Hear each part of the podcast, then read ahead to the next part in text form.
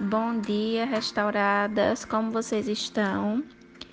Eu me chamo Marcele e hoje trago para vocês uma reflexão com base no texto de Jeremias, que está lá no capítulo 17, no verso 11, onde diz: Enganoso é o coração, mais do que todas as coisas, e perverso.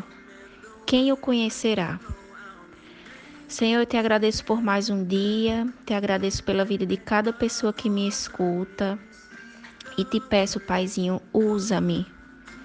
Te peço que as minhas palavras sejam dirigidas pela tua vontade, pelo teu poder. A ti toda honra, Senhor, toda a glória e todo o meu amor. Em nome do teu amado e poderoso Filho Jesus. Amém.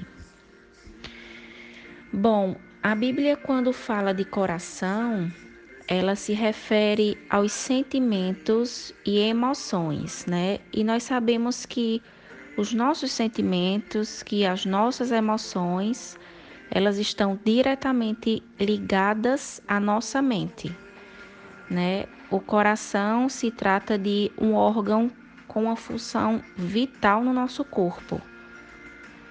E todas as emoções, todos os nossos medos, as ansiedades que nós temos, elas repercutem diretamente no nosso coração. Então percebam que quando estamos diante, por exemplo, de pensamentos, sejam eles de tristeza ou de alegria, o nosso coração pode palpitar. Ou quando estamos diante de uma situação de medo, por exemplo, é, podemos sentir ele apertar né? Diante de uma situação de ansiedade, o coração parece até doer.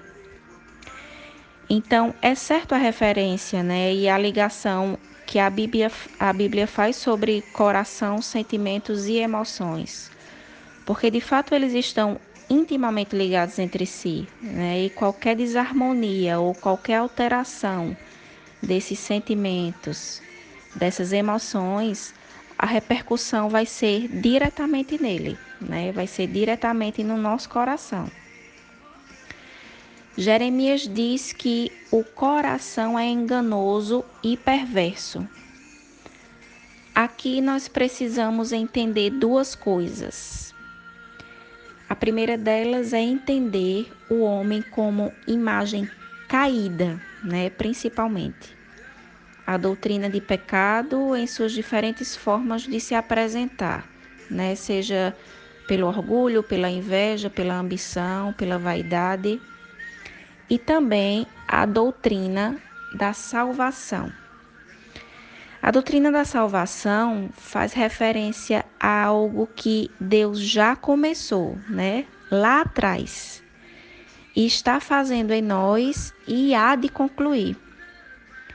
E como ele ainda não terminou, existem resquícios de pecado que habitam dentro de nós. E esses resquícios têm como fonte o nosso coração, que como disse a vocês no, logo no comecinho do áudio, a Bíblia trata como a sede da nossa humanidade, né?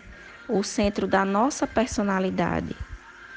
E é exatamente o lugar onde Deus trabalha para nos fazer novos em vida, né? Para no, nos dar nova vida mas também é um lugar onde Deus sabe que nós ainda temos muitas lutas, né? Temos muitas batalhas.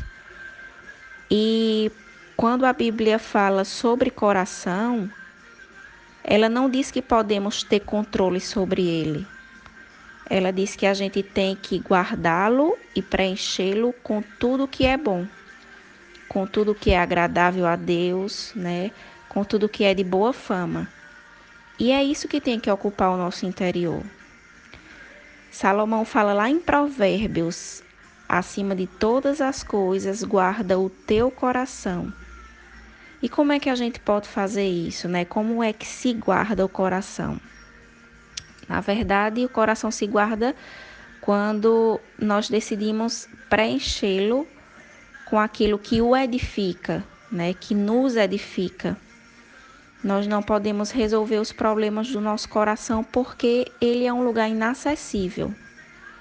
E por isso que nós dependemos da obra de Deus, né, do início ao fim, dessa limpeza que é progressiva e gradativa, né, que o Senhor faz em nós e que vai se consumar um dia, né? E enquanto isso não acontecer, enquanto não houver a consumação verdadeira da obra de Deus, o nosso coração estará exposto a enganos.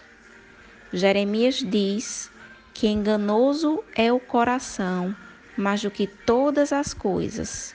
E disso se trata.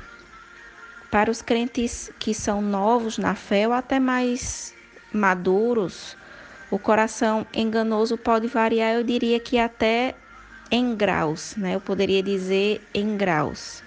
Porque a maturidade espiritual do cristão, a, maturidade da nossa fé, nos permite diferenciar a vontade de Deus, né, a voz de Deus, daquelas que são gritadas, né, ou ditadas por nossos sentimentos, por nossas emoções.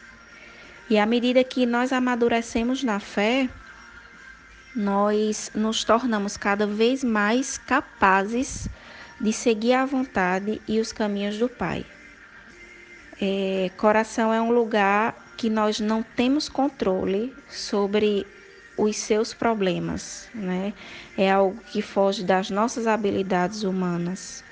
Deus começa a obra e essa obra se consumará com a salvação da nossa vida, né? O que começou na regeneração, continua na santificação e na glorificação vai ser consumado.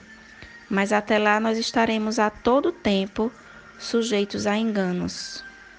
E é por isso que o Salmo 139, independente de sermos cristãos maduros ou não na fé, devemos proclamá-lo, né? Devemos aprender a dizer: Senhor, sonda o meu coração Conhece, Senhor, os meus pensamentos. E o meu desejo hoje é que você possa entregar o seu coração, né? Todos os dias àquele que sempre tem a melhor saída. Que a sua fé não esteja baseada em sentimentos rasos, né? em emoções muitas vezes passageiras, mas que ela esteja fincada na vontade do Pai, nos planos do Pai. É, nós precisamos entender e aceitar que nós não temos domínio sobre o nosso coração. E por isso que a entrega deve ser diária, né? Peça a Deus que habite nele, que o direcione, que o preencha, para que você se torne uma cristã capaz de falar verdadeiramente sobre aquilo que enche o seu coração, mas que não depende de você, e sim daquele que começou a boa obra, né? E segue com você nesse processo de transformação até o dia da volta do Senhor. Então, eu encerro aqui minha mensagem de hoje, desejando a vocês uma excelente semana, cheia da presença do Senhor e um beijo bem grande no coração de cada uma. Fiquem com Deus.